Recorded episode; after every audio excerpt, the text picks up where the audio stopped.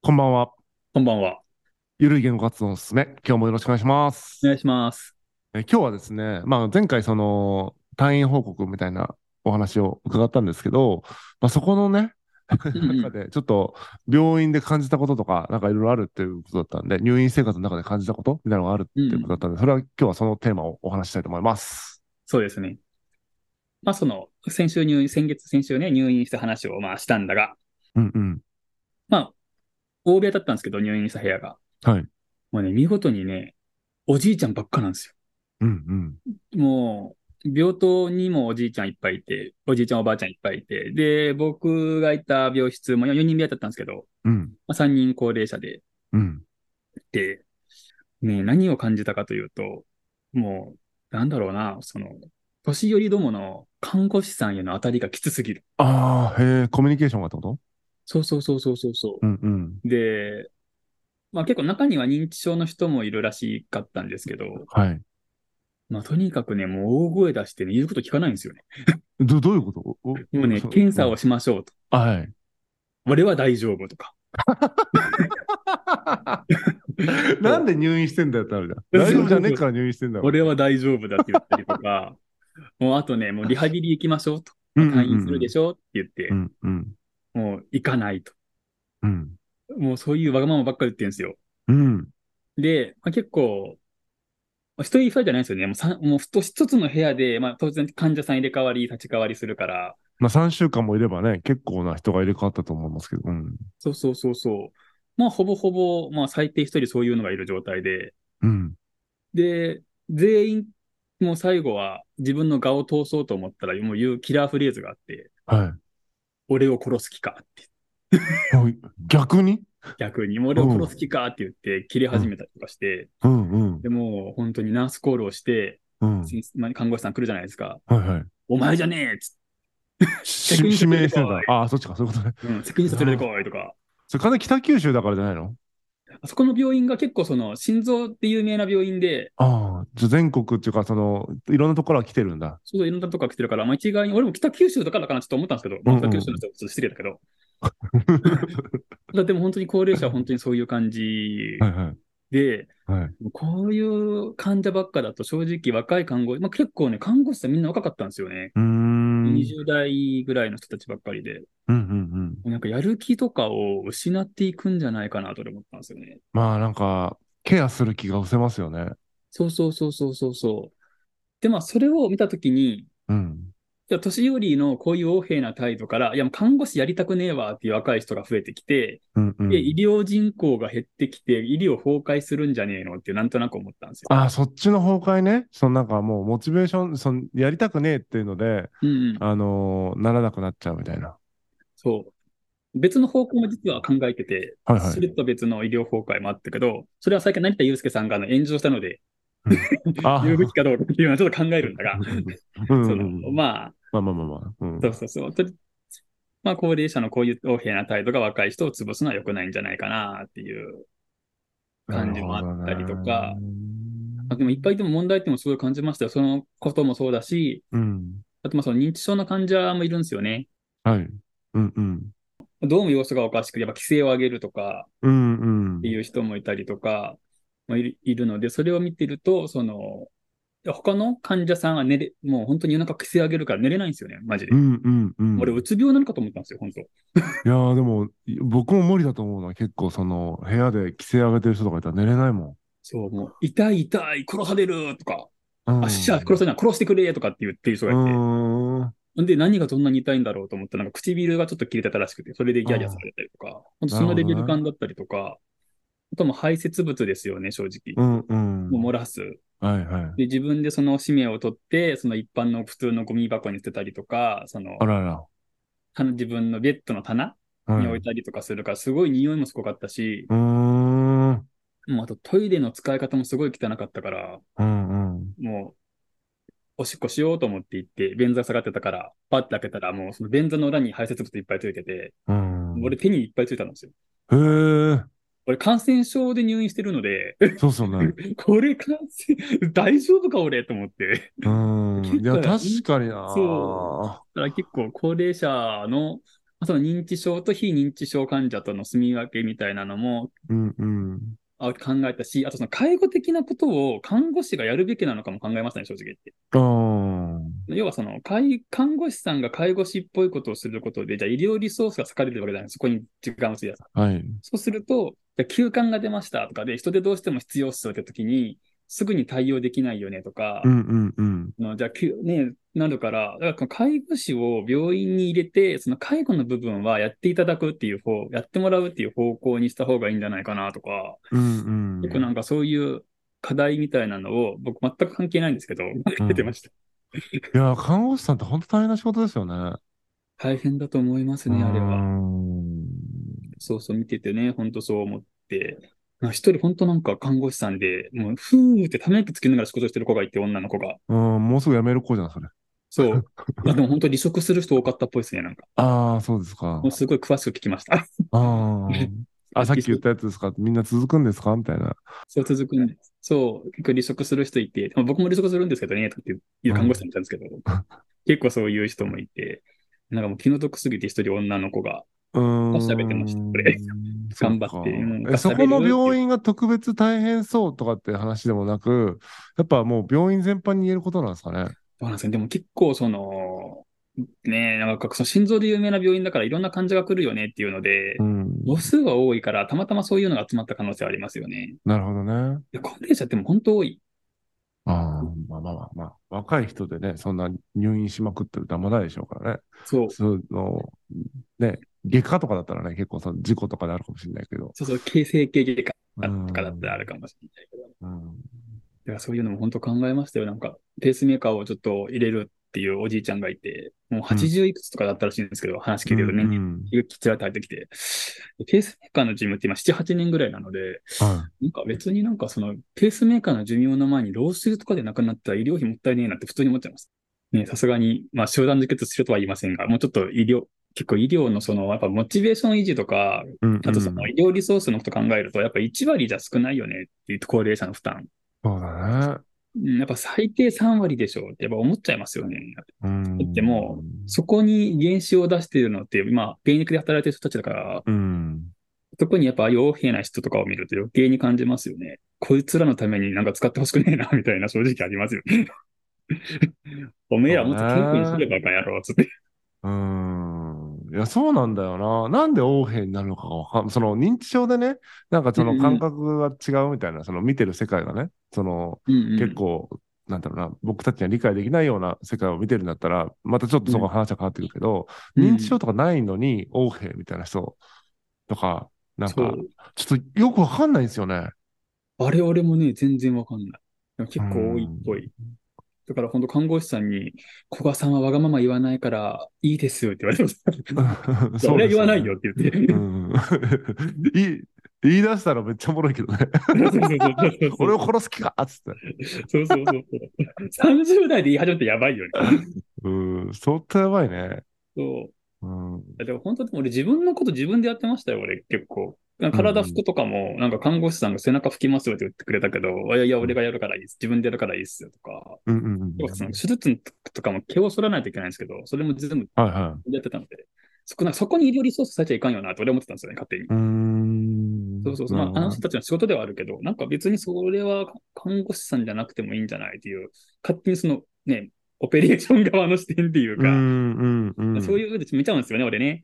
いやいや、でも大事だよな。なんか、なんか何でもかんでもしてあげすぎな気もしますね。なんかそう考えてきたら。そうそう。それがどうしてもできない人にはしてあげる必要はあるけど、できるのにもかかるって、なんかさ、なんかそういうそうそうそう。サービス、なんだろう、そういうサービスなのかみたいな感じがするよね。なんか、ほんと最小限でいい気がするな。俺もなんかその、ちょっと看護師さんしかできないこととかで、例えばじゃあその、うんうんうん。点滴打ちますとか、採血しますとか、そういう医療行為はもう看護師しかできないので、うんうんまあ医者と看護師しかね、できないから、その辺、やっぱり注力した方がいいかなと俺は思っていて、んうんなんか介護こととかは、なんか別にその、できないことだけはするけれども、なんか別に自分でやることはもう極力自分でやってくださいって。あそっちの回復が早いはずなんですよね。うんうんうん。そうね。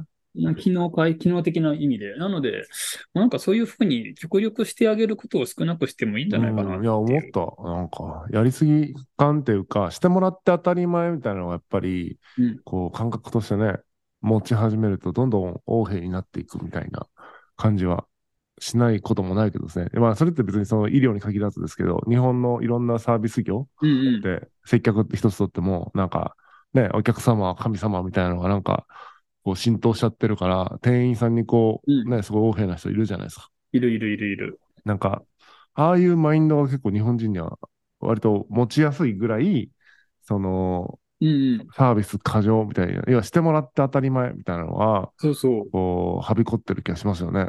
しますね、本当ね。うん。もう今回の入院でつくづくでも改めてそれは感じましたうね。もん。うマジこいつら医療費100%取ればいいのにと思います。 もう何百万かかるだろうけども、知らね えわ、そんなの。 100%やば。 100%払わせろわ、でも。うんいや、でもね、けんなんだろう、その、感謝してほしいですよね、その国のシステムにね。そして、それを目の前で世話してくれてる人たちにね。そうそうそうそうそうん自分でできないことをしてくれてるんだから、なんか、なんなんだろうな。そう、下の世話までしてもらってたら、なんなんだあれはっていう感じもするけどね、もう俺はちょっともう、あれは生き恥だなって正直思いましたね、あーあの、ああいう感じのそうだうね。んうん。いや、看護師さんすごいよな。まあそう、だからもう頭が下がるって思った、今回の入院で、看護師さんは、には。うん、だってさ、理想論で言うと、そうやってその慈悲の心を持ってね、患者さんと接しましょうみたいな話だと思うんですけど、そんな態度取られたらさ、そのいわゆる慈悲深いってやっぱその、ある種の共感力とか感受性みたいなものを要するわけじゃないですか。うんうんで。も一方で感受性とかけ共感力があったら、横柄な人と接した時のダメージでかいですよね。でかいと思う、本当に。僕なんかとかだと多分ダメージ受けないんですよ。あ、はいはいはいはい。でも、慈悲の心がないから、なんか作業的にやっちゃうっていうので、それはそれで失格だったと思うんですけど、うんうん。あの、物を扱うように扱っちゃうと思うんでうん、うんうん。それはそれでダメだと思うんですけど、まずね、人間ですよね、みたいな、尊厳が、とか話になるわけだ から、その慈悲の心うんになってね、接するべきだと思うんですけど、その心を持ってる人から潰れていくみたいなことになっちゃう、みたいな、ここの矛盾みたいなのをどうどうするんだろうってのは、今日聞いて思いましたね。そうそうそうそう。だからまあ、なんていうの、感情、感情ワーク、ワークみたいな、うんまうん。あ言うじゃないですか、うんなんかそういう言い方。ああ、あれのあり方をやっぱね、改めてちょっと俺は考えた方がいい。うんで、看護師もそのやっぱり接客業を主にそのね、感情ワークみたいな言い方するけど、看護とか介護もそうだろう。で特にねそうだよ、うん、より、なんていうのかな、人間のそのえぐい部分が出てきますよね。そうそうそうそう。生きるか死ぬかを扱ってますから、生活そのものをね、扱ってるわけだからそ。うそうそうそう。うん。そうだよな。うん。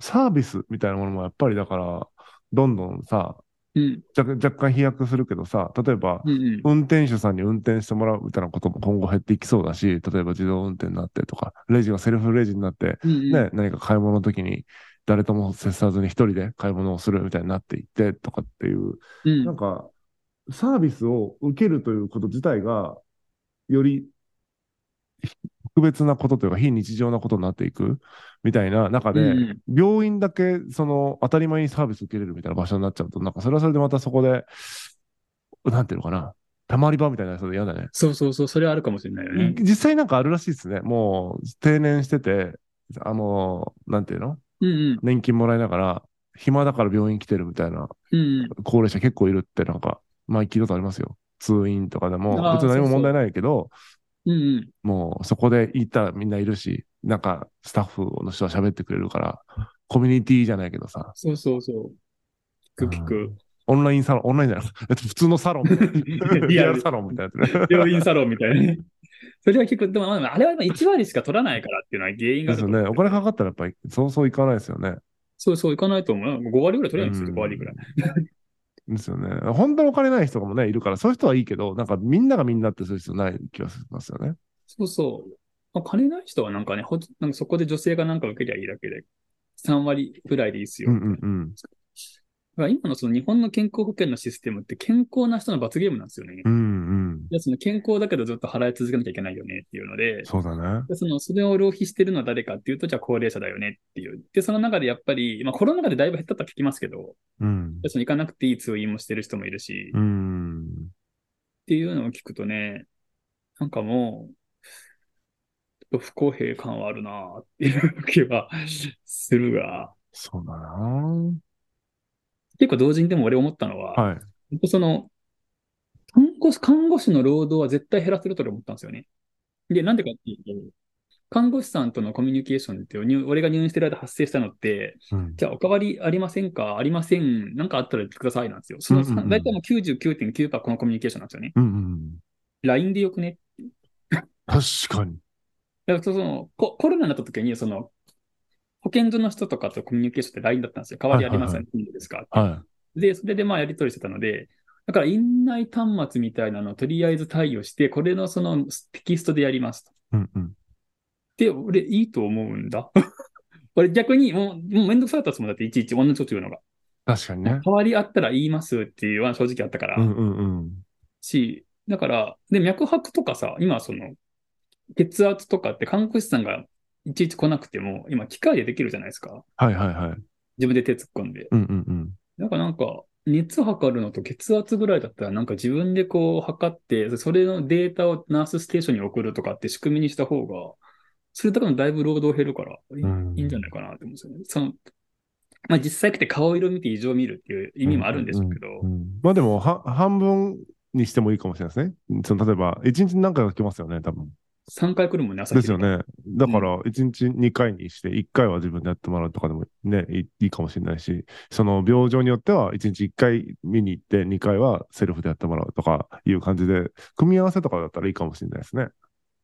なんだったらほら、ベッドの上にカメラつけて、で、なんかその顔色悪かったら AI が判断してお心地するとか、うん。もう自動解約できるやつすげえいっぱいあんじゃんって俺思いながら入院してまあまでしたもさ、確かにさ、あの、うんアップルウォッチみたいな、なんかそういう端末でさ、けうんうんなんか血圧とか心電図とかをさ、その本当医療レベル、もう、まあ、アップローチはどのレベルか知らないけど、その病院の公式で見て大丈夫ですってレベルのデータが取れる、なんかそういう端末があれば、別そうそにう良くないっていう。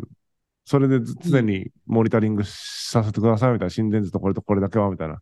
で、カメラだったらちょっとさすがにプライバシーがとか言い出すから、まあ、ちょっと入院してる間のその、なんていうの、心電図だろなんだろとかは重要なんで、みたいな。これだけをちょっと取らせてもらいますっつって、サインして、すりゃいい気がするけどな。あ、心電図はでもできます、できます、それ。できるんだ。これあの入院してる間、あの、24時間心電図って言って、そのずっとつけて、うんうんでそのデータが飛んでたんで、ナースステーション。うんあと、だからあれですよ、体温とかも、なんかそういうのも全部できたらいいなみたいな、うん一通あそこまでり。ねそうそうそうそうそう。うんうんうんうんそんな端末ができたら楽ですよね。そうそうそう。まあそれできたと思うんだよな。その Apple Watch の精度すごくすごいらしくて、あれ。あ、そうなんだ。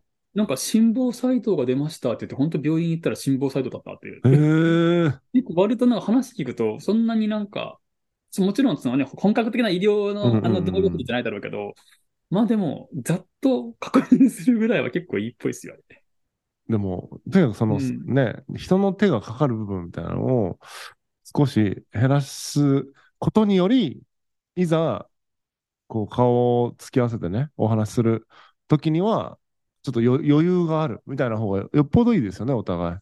そうそう、せかせかされてるとこっちも遠慮するしね、う正ん、わ直。かるわかる。忙しそうだったらね、いやいいですよってなっちゃいますもんね。なるなる。逆に。そうそうそうそう。それ考うんえるともういろいろと自動化しちゃえば、結構できいけると思うな。病院はね、その余地が俺いっぱいあると思うんだよな。入院してて思ったけど。うん。なんだろうね。うん。できそうだけど、その、あれですよね。結局その、ビジネスみたいな側面があるじゃないですか。い病院がもう儲からないといけないみたいなのがああって、変えるのがやっぱ怖いんでしょうね。変えて、評判が下がって、もし、なんていうのこう、人が来なくなったらどうしようとかもやっぱあるのかな。どうなんだろどうなんだろう。あるのかな。でも、まあ遠隔手術もできるような時代に、う。う ん。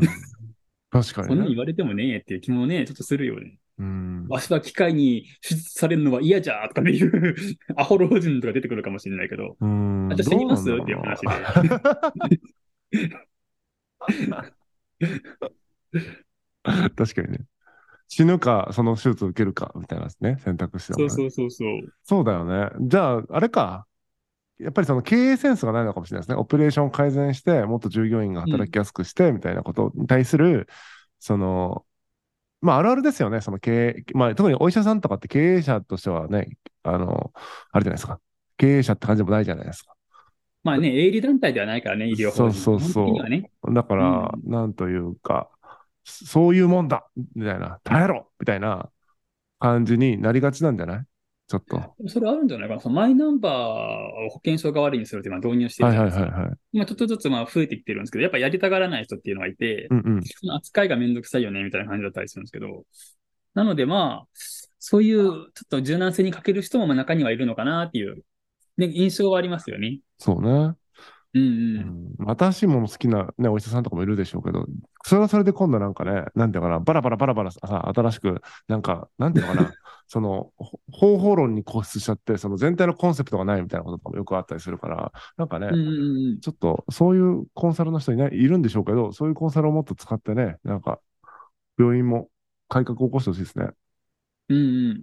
もうこれはもう日本全体のあれかなと。でもこれから少子化になっていくと、どっちみち医療従事者減っていくので、うんうん。看護師さんとかは。で、で、その面倒を見なきゃいけない年寄りがいっぱい増えるから、それ考えてやっぱ今のうちから、省エネ化は考えといた方が良いのではないかなっていう。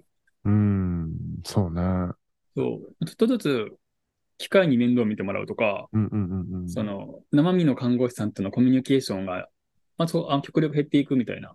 うんうん。実はそういうのに慣れていく必要も我々はあるのではないだろうかという気はちょっとしますね。いやー、そうですね。なんか、医療福祉とかってさ、ついついその人の、なんだろう、人間がやるからいいんだみたいなのに、論理になりやすいじゃないですか。その、うん。気持ちの、お気持ちの話にね。でも、今、今日のお話を言うと、いや、でも医療従事者たちも気持ちがあるからさ、そうそう。そう考えるとね、そこのバランスを取っていくっていうのはすごい重要な、なんかね、サービスの受け手のことばっかり言って、その働く人をボロボロにしていくみたいなのは、果たして健全な社会かみたいなことは思いますよ ね。思いますよね。うーんそうそうそうそう。もうね、ほんとそうだよ。もう1割しか払ってねくせに何でかい顔してんだよって思いましたもんね。